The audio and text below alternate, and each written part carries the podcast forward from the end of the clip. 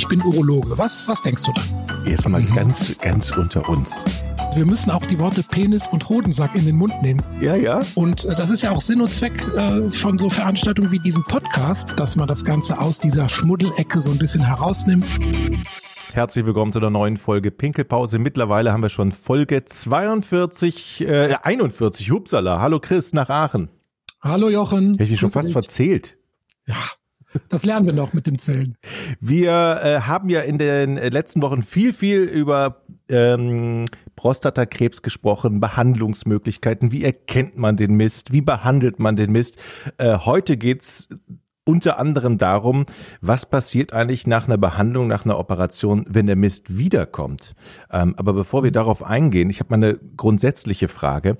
Ähm, du hast immer davon gesprochen, meine ich, dass man die Prostata in Gänze behandelt. Was ist denn, kann man nicht nur so ein Teil rausnehmen oder ein Teil behandeln? Ähm, das würde mich noch interessieren. Mhm. Ja, gute Frage. Also bevor wir jetzt gleich in diese äh, Rezidiv, so nennt man das, wenn der Krebs wiederkommt, nennt man Rezidiv, wenn man da in diese Situation gleich reingehen, kann ich mal kurz noch berichten, wie man denn die Prostata äh, teilweise behandelt. Wobei all diese Sachen, die ich dir jetzt erzählen werde, die sind ähm, mehr oder weniger experimentell, weil die ähm, noch nicht in Studien so erforscht sind, dass man die jetzt als Standard empfehlen kann und weil, das haben wir auch am Anfang schon mal gesagt, der Prostatakrebs sehr oft in der Prostata an mehreren Stellen auftritt. Ja, und dann ist natürlich eine Behandlung von nur einer Stelle oder nur dem, was man sieht, möglicherweise nicht äh, zielführend oder nicht mit einer ausreichenden Heilung verbunden. Das heißt also, wir müssen hier Einschränkungen machen, wie immer. Das heißt, der Tumor muss sichtbar sein. Es sollte möglichst nur ein Knoten sein, den man da sieht.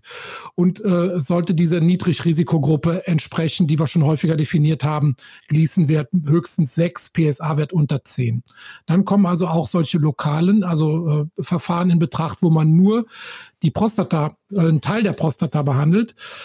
Und da gibt's ähm, letztlich vier große äh, Gruppen. Und das Prinzip ist eigentlich immer, dass man irgendeine Art von Energie ganz gezielt in die Prostata ähm, einbringt. Na, das äh, häufigste, was man macht, ist die sogenannte HIFU, der hochintensive fokussierte Ultraschall.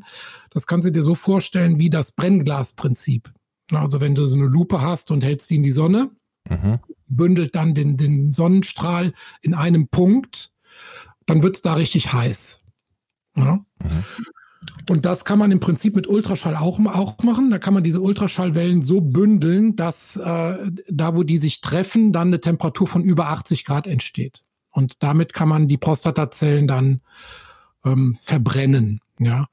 Ähm, ein ganz ähnliches Prinzip gibt's auch mit einem anderen Ultraschall, den man aber durch die Harnröhre gibt. Das heißt, da geht man mit einem Katheter praktisch ähm, durch die Harnröhre bis an die Prostata und macht das gleiche mit dem Ultraschall von innen. Das heißt dann Tulsa transuretrale ähm, Ultraschallablation der Prostata.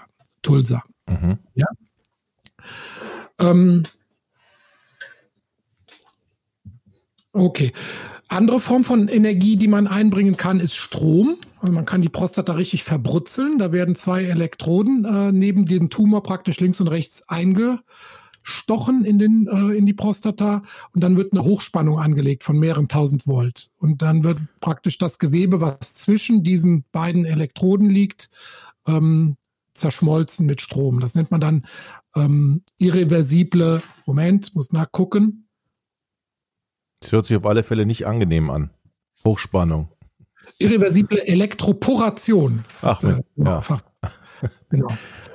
Ähm, das ist die zweite Sache. Dritte Sache, wie man ähm, da, das finde ich ganz clever, da werden auch zwei äh, Sachen, zwei Lichtleiter in den Tumor reingepikst, ja, zwei Glasfaser-Lichtleiter, auch wieder links und rechts neben dem Tumor. Und dann wird eine, ähm, eine Substanz gespritzt, die dann durch das Licht aktiviert wird. Mhm. Photodynamische Therapie. Das heißt, du gibst eine Substanz, die sich in den Prostatazellen anreichert dann wird über diese Lichtleiter die Substanz aktiviert und dann entstehen sogenannte freie Radikale und die wiederum führen zu einem Gefäßverschluss ähm, und da kriegt der Tumor kein Blut mehr. Da wird also praktisch die Blutversorgung des Tumors mit dieser, ähm, mit diesem Verfahren unterbunden. Aha. also es geht auf alle Fälle. Es gibt, es geht und es gibt viele unterschiedliche Möglichkeiten. Ja, eine möchte ich gerne noch erwähnen, auch wenn das jetzt natürlich sehr speziell ist. Ich weiß, dass wir eine ist. vergessen haben. Das, da wollte ich dich daran erinnern. nee, das ist, sage ich deshalb unbedingt noch, weil das, glaube ich, die Zukunft sein wird. Das ist äh, die Protonentherapie. Ähm, das ist eine Form der Strahlentherapie, die aber nicht mit Photonen, sondern mit Protonen arbeitet, also mit positiv geladenen Teilchen. Mhm so einem speziellen Teilchenbeschleuniger ähm, hergestellt werden. Und das Besondere bei diesen Teilchen ist, dass die erst da wirken, wo sie ankommen. Mhm. Ja, bei der normalen Bestrahlung, die gibt ja die ganze Energie auf ihrem Weg ab. Ja, das heißt also, sie geht durchs Gewebe und hat praktisch durchgängig, gibt die da ihre Energie auf, im Gewebe ab. Und deshalb muss man ja bei dieser Bestrahlung immer sozusagen mit der Bestrahlung um den Körper herumkreisen, damit auch in der Mitte der Punkt, den man treffen will, getroffen wird mit viel Energie und alles andere Gewebe kriegt nur wenig Energie ab. Und bei den Protonen ist aber so, die kann man sehr präzise ähm, steuern und dann äh, entfalten die aber ihre Energie erst am Ziel.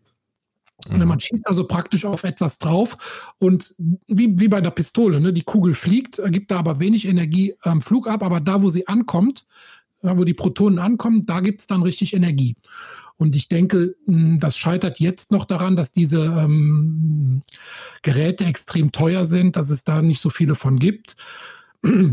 Aber für die Zukunft glaube ich schon, dass wir hier sehr, sehr viel Präzision dann in die Behandlung reinkriegen und dann auch in Zukunft mehr über sowas reden werden. Also Teilbehandlung der Prostata oder generell eine Behandlung der Prostata mit Protonenbestrahlung. Ähm, das wird, glaube ich, schon Zukunft sein. Das hört sich ein bisschen schonender an oder täusche ich mich da? Ich habe keine Erfahrung damit, muss ich ah, gestehen. Okay. Ja. Aber, Aber, schonend ist ja schonend ist ja immer so relativ, weil man muss ja die, die Tumorzellen zerstören. Mhm. Ja, das ist so ein bisschen wasch mich, aber mach mich nicht nass. Na, also die müssen ja Energie abkriegen. Und die Kunst ist halt bei jedem Verfahren, dass man viel Energie in den Tumor bringt und wenig Energie in den umgebenden Geweben hat. Ja. Okay, damit wäre meine erste Frage, beantwortet eigentlich. Oder ausreichend wir, beantwortet? Ja, ausreichend beantwortet. Mhm. Ähm, jetzt ist ja die große Frage für alle, ähm, die sich die Frage stellen, so, was kommt eigentlich nach der OP? Möglicherweise kommt der Mist ja wieder. Mhm. Ja, und das ist ja, das ist ja, das will man sich ja nicht unbedingt vorstellen. Hat man den ganzen Mist, den wir in den letzten Folgen erarbeitet haben, äh, durchgemacht mhm. und dann merkt man, und das wäre meine erste Frage, wo, woran merkt man das, dass der wiederkommt? Ist es dann auch wieder PSA-Wert Verdacht? Ja, genau. Also die Rezidive erkennt man eindeutig am PSA-Wert. Deshalb ist ja auch so enorm wichtig, dass man genau die, Vor die Nachsorge, wie wir es auch besprochen haben, nach dem äh, Schema dann durchführt. Ähm, das nicht versäumt, denn wenn man ein Wiederauftreten früh erkennen will, dann geht das nur über den PSA-Wert. Was denkst du denn, wie häufig passiert das, dass so ein Krebs wiederkommt? Ähm, ich glaube 20 Prozent. Ja, du bist gut, wie immer. 25 bis 30 sogar. Ja, okay. über, über alle Stadien verteilt. Also wir operieren ja oder wir behandeln ja alle Tumorstadien von den ganz Niedrigrisikogruppen bis hin zu Hochrisikogruppen.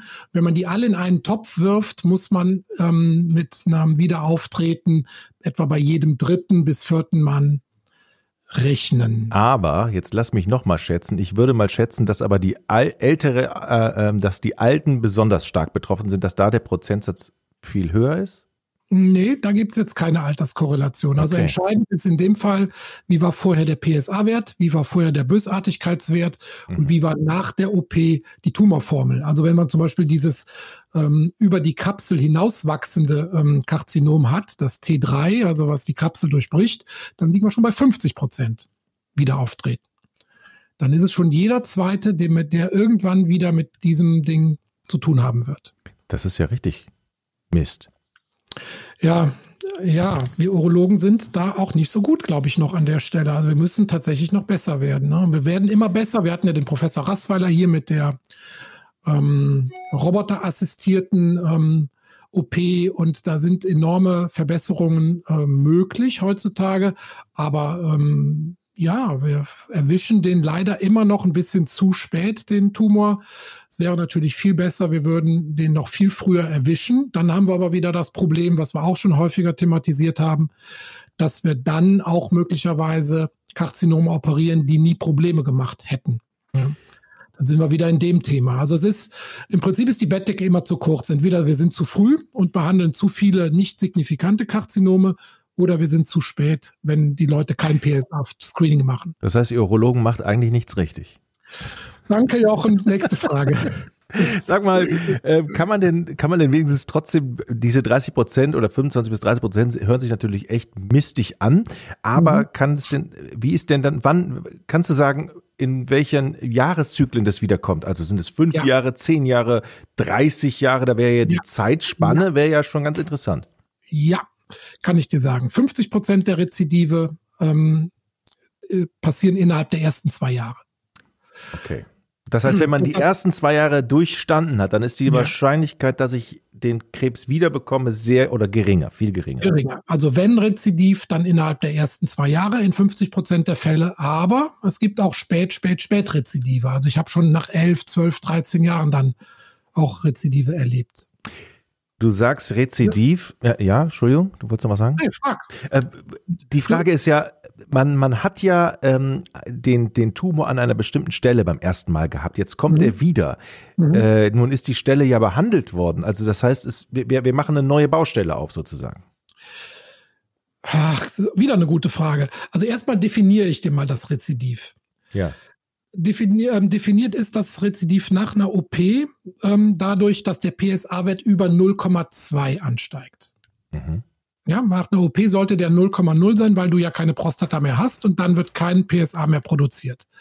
Bei der Bestrahlung ähm, ist das Rezidiv anders definiert. Da hast du ja noch die Prostata und die kann auch noch etwas PSA produzieren.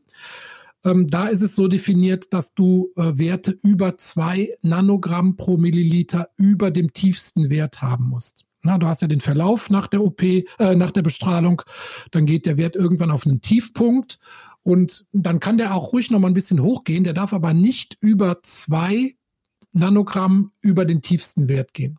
Ja? Also wenn du bei 14 beispielsweise die Bestrahlung hattest, gehst dann durch die Bestrahlung runter auf einen Wert von 1, dann wäre also dann das Rezidiv definiert als ein Wert von 3 oder mehr mhm. im Verlauf. Mhm. Ja? So ein gewisses Gezackel, also wenn du dann mal 1,8, 2 hast, das ist erlaubt, aber es sollte dann nicht mehrfach bestätigt über drei gehen, in dem Beispiel jetzt. Ja, aber zu deiner Frage, woher weiß man denn überhaupt, wo das jetzt sitzt? Guck mal, wie die Folge heute heißt.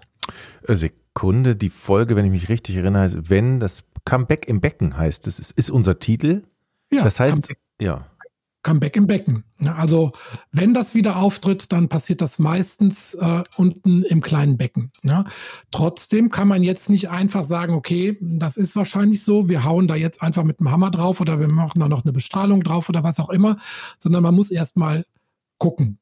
Ja, und dann wird erstmal eine Vielzahl an bildgebender Diagnostik nötig, die aber meistens ehrlicherweise ohne Befund bleibt. Das heißt, wir arbeiten in der Situation oft mit Wahrscheinlichkeiten. Mhm. Ja. Also man macht dann erstmal einen Ultraschall vom After her mit dieser Sonde, ob da irgendwas zu sehen ist an Tumorgewebe. Meistens ist das nicht der Fall. Dann macht man nochmal ein komplettes Staging mit CT, also Knochen, ähm, äh, Computertomographie des Bauchraumes und eine Knochenszintigraphie, ob die Knochen frei sind. Und dann kann man noch ein MRT machen, was ja auch, sagen wir mal, zur Weichteildarstellung noch so ein bisschen genauer ist. Und wenn man da irgendwie eine, eine, konkrete Struktur sieht, kann man die nochmal versuchen, gezielt zu behandeln mit OP oder Bestrahlung. Meistens findet man das aber nicht und dann muss man andere Parameter zu Rate ziehen. Und da kommt ein ganz entscheidender Wert, das ist die PSA-Verdopplungszeit. Mhm. Also wenn du praktisch die Werte nach der Behandlung kontrollierst alle drei Monate, dann kannst du die in so ein Diagramm oder in ein Computerprogramm eingeben und das berechnet dir dann die PSA-Verdopplungszeit. Und wenn die PSA-Verdopplungszeit länger als zwölf Monate ist, dann ist eher davon auszugehen, dass es nur in Anführungszeichen da unten noch ein paar Zellen gibt neben der Prostata, wo früher die Prostata saß. Das nennt man dann Lokalrezidiv. Ja. Mhm. Wenn aber die Verdopplungszeit sehr kurz ist, unter sechs Monate, dann muss man fast davon ausgehen, dass es ähm, irgendwo im Körper sonst wo sitzt, weil das dann mehr Dynamik hat. Dann sind die Zellen abgehauen und sind dann einfach aggressiver, dynamischer und dann hat man eine kürzere Verdopplungszeit unter sechs Monate. Also geht man praktisch davon aus, bei einer PSA-Verdopplungszeit über zwölf Monate ist es ein Lokalrezidiv, unter sechs eher systemisch, dazwischen haben wir wie immer Graubereich. Das heißt, dann gibt es auch unterschiedliche Behandlungsmöglichkeiten wieder? Da muss man wieder genau. die Schublade aufmachen und gucken, was man da so hat? Genau, also wenn man jetzt zum Beispiel ähm, Lokalrezidiv hat, ne, also wenn man davon ausgeht, dass es unten neben der Prostata noch ein paar Zellen gibt, die PSA produzieren, dann kann man einfach ab, abwarten. Ne, solange die PSA-Verdopplungszeit sehr lang ist, über 10 bis 12 Monate, oder das liegt mehr als zwei Jahre zurück oder der Ausgangsgließenwert war nur sechs, also nicht sehr aggressiv, dann kann man auch dem Patienten sagen, okay, wissen Sie was, wir wollen jetzt nicht noch mehr Nebenwirkungen durch eine zusätzliche Bestrahlung hervorrufen, wir beobachten das einfach nur. Das geht. Oder wenn der Patient mehr Sicherheit möchte oder es ist mehr Dynamik drin, also der PSA-Wert verdoppelt sich schneller, dann kann man auch da noch zusätzlich bestrahlen. Da, wo die Prostata saß, wird dann auf die Loge, so nennen wir das, ähm, wird dann nochmal drauf bestrahlt. Mhm. Und das sollte aber dann wiederum möglichst früh passieren. Also bevor der PSA-Wert die Schwelle von 0,5 überschritten hat. Das heißt, das Zeitfenster, um das zu tun, ist relativ klein. Ne? Also ja, ich hatte ja eben gesagt, PSA-Rezidiv nach OP ist größer 0,2. Mhm. Aber die Bestrahlung sollte passieren, kleiner 0,5. Ne, also in dem Zeitfenster sollte das dann passieren. War, warum kommt der Krebs eigentlich zurück? Meine blöde Frage. Auch weil ihr da bei der Operation was vergessen habt? Ja, auch deshalb, genau. Das heißt nicht vergessen, sondern du musst dir die Prostata vorstellen, die ist jetzt nicht so wirklich wie so ein Organ mit einer Kapsel, wie eine, wie eine Orange, die eine, eine feste Schale hat, sondern da ziehen Blutgefäße rein, da ziehen Nervenscheiden rein. Und wenn da Tumorzellen so ein bisschen nur in diese, entlang dieser Bahnen wachsen und die Prostata wird als Ganzes entfernt, dann kann es schon sein, dass vorher ein paar Zellen sich neben der Prostata einfach da schon angesiedelt haben. Und wenn es nur zwei sind, ne, aber aus zwei werden vier, aus vier werden acht, aus acht werden 16, das merkt man erstmal gar nicht im PSA-Wert, aber dann werden es 32, 64, 128, 256. Mhm. Mach weiter, weiter, weiter. Äh, du kannst ja nicht mal Folgen zählen. endlos verdoppeln. Ähm, du merkst also irgendwann wird es exponentiell und dann sieht man es auch im PSA-Wert. Und ja. das hat halt diese zeitliche Verzögerung in den ersten zwei Jahren, bis man das praktisch im PSA dann auch ablesen kann. Ja. Und da muss man dann den Zeitpunkt finden, diese Zellen nochmal mit einer Bestrahlung ähm, dann zu erfassen und dann auch wieder Ruhe da reinzukriegen. Das heißt, im schlimmsten Fall hat so ein Patient echt jahrelang was davon. Also Behandlung, Messen, mhm. Behandlung, dann Reha, dann wieder Behandlung. Und das erstreckt sich ja hm. über einen langen Lebenszeitraum. Ne? Das ist ja. ja. also die gute Botschaft bei Prostatakrebs ist ja, dass es wirklich ein langsam wachsender Tumor oft ist, nicht immer. Aber dass er natürlich auch sehr hartnäckig ist. Ne? Also dass er schon auch wiederkommt und dann sind nochmal Verfahren notwendig und manchmal sind dann auch, Entschuldigung, mehr ähm, sind dann auch ähm, noch medikamentöse Maßnahmen notwendig. Die werden wir beim nächsten Mal besprechen. Also ähm, ja, also man hat, kann Prostatakrebs im Prinzip, wenn er, wenn er geheilt ist durch eine OP und die ersten zwei Jahre, sagen wir mal besser fünf Jahre Heilungsbewährung sind abgelaufen, dann kann man schon von einer Heilung sprechen und dann kann der Patient das auch für sich ad acta legen. Aber es gibt durchaus viele Fälle, wo das immer mal wieder das Thema aufpoppt und ähm, ja. Nummer eins ist es, das sagen wir ja fast in jeder Folge, wichtig, zur Früherkennung zu gehen. Ne? Yes. Den, die Termine nicht zu verschlafen. Jede yeah. Folge sagen wir das.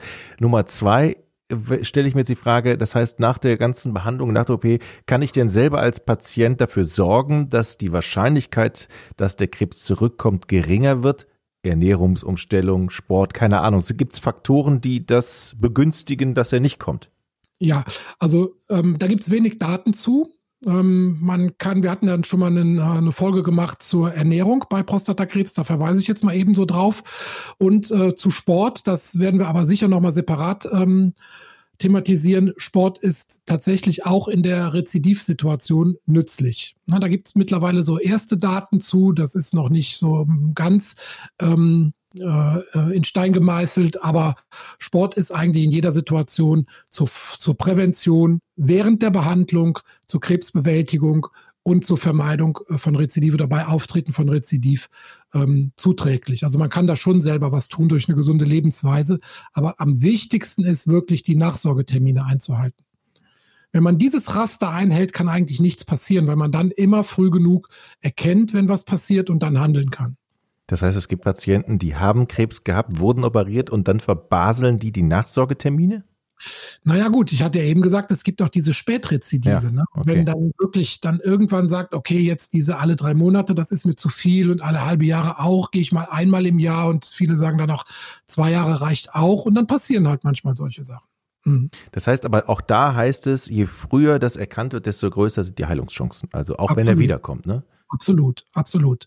Jetzt haben wir aber bis jetzt immer nur darüber, darüber, gesprochen, du bist operiert worden, es kommt dann wieder. Jetzt müssen wir auch den anderen Fall noch besprechen, ehrlicherweise. Du bist bestrahlt worden. Mhm. Dann geht der PSA-Wert wieder hoch. Dann ist nämlich schwieriger die Situation, weil ähm, bis jetzt hatten wir die Bestrahlung mehr so fast als schonenderes Verfahren äh, dargestellt.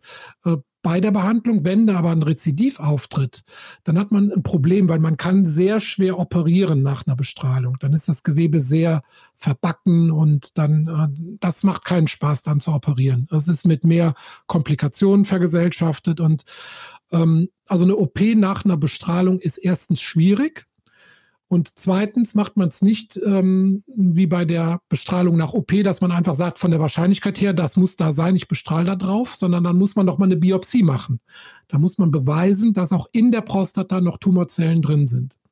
Und wenn das der Fall ist, kann man mit dem Patienten besprechen, ob man dann eine OP nochmal macht oder halt so ein Verfahren, was wir eingangs besprochen haben, dass man einfach sagt, okay, ähm, ich sehe in der Prostata, da, da leuchtet noch was oder da ist noch ein Tumor, wir machen da eine HIFU, also eine, einen hochintensiven fokussierten Ultraschall da drauf. Ne? Das ist also so ein Alternativverfahren.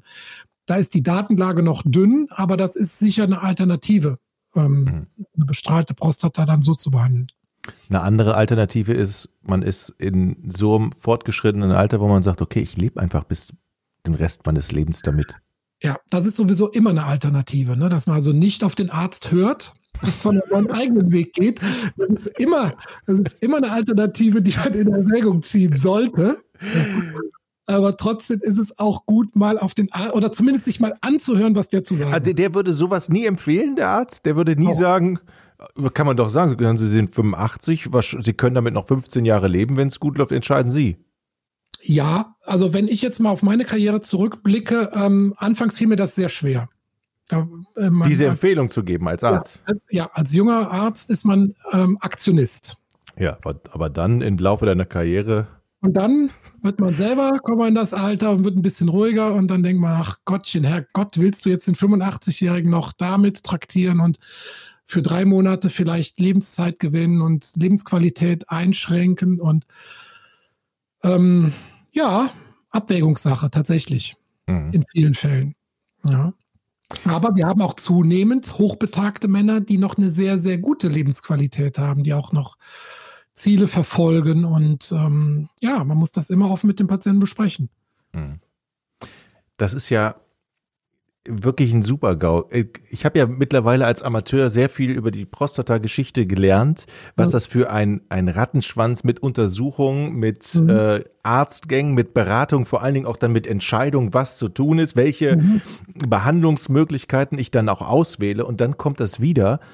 Ähm, das ist ja, ja auch für den Kopf ein bisschen blöd im Kopf ein bisschen blöd, aber es ist auf jeden Fall besser als in den 80ern. Ne? In den 80ern, da war es so, da hatte jeder Patient seinen Urologen und der Urologe hatte seine Klinik und es gab keine Möglichkeit, sich Meinungen einzuholen, außer beim Nachbarn oder am Stammtisch. Ja, und dann hat der Urologe die Diagnose gestellt, hat die in seine Klinik geschickt, die hat dann das gemacht, was sie immer macht, und dann war der Kuchen gegessen. Und heutzutage kannst du dich informieren. Du kannst dich in Selbsthilfegruppen informieren, du kannst dich in Portalen informieren, du kannst dir äh, in Zweitmeinungszentren kannst dich informieren und ähm, ja, und hast dann hinterher tatsächlich auch, also viele Patienten, die sich damit auseinandersetzen, haben hinterher so ein richtig klares Bild, was da gerade passiert mhm. mit ihnen, also im, im Körper, mit dem Tumor und außenrum mit der Beratung. Und ähm, erst wenn das, wenn man das klar vor sich sieht, dann sollte man wirklich auch die Therapieentscheidung treffen. Das ist mühsam, da gebe ich dir recht. Und es gibt auch Patienten, die einfach sagen, Doktor, entscheide du, ich mache das schon. Aber besser ist es wirklich, wenn man das gemeinsam erarbeitet. Aber manchmal kannst du ja gar keine Entscheidung treffen, weil selbst du als Experte ja. da stehst ja. und sagst, ich kann das gar nicht abwägen. Es ist Mach einfach, auch, was ich will, sage ich dann immer.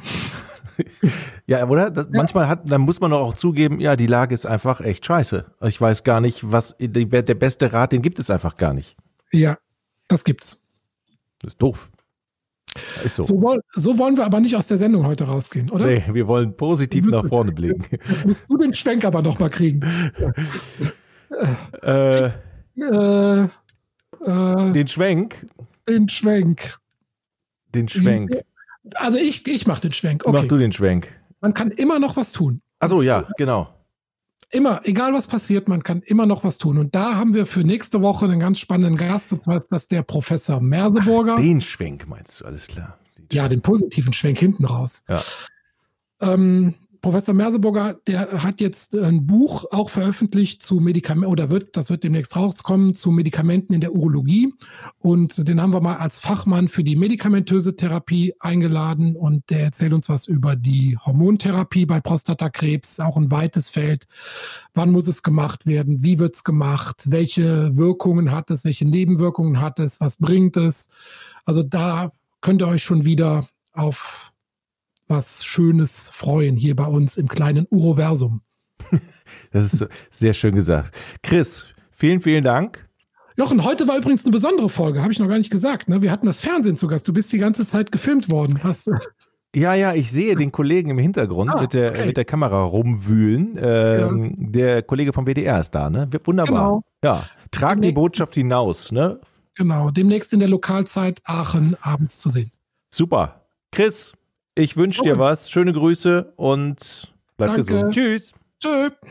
Ich bin Urologe. Was, was denkst du da? Jetzt mal mhm. ganz, ganz unter uns. Wir müssen auch die Worte Penis und Hodensack in den Mund nehmen. Ja, ja. Und äh, das ist ja auch Sinn und Zweck äh, von so Veranstaltungen wie diesem Podcast, dass man das Ganze aus dieser Schmuddelecke so ein bisschen herausnimmt.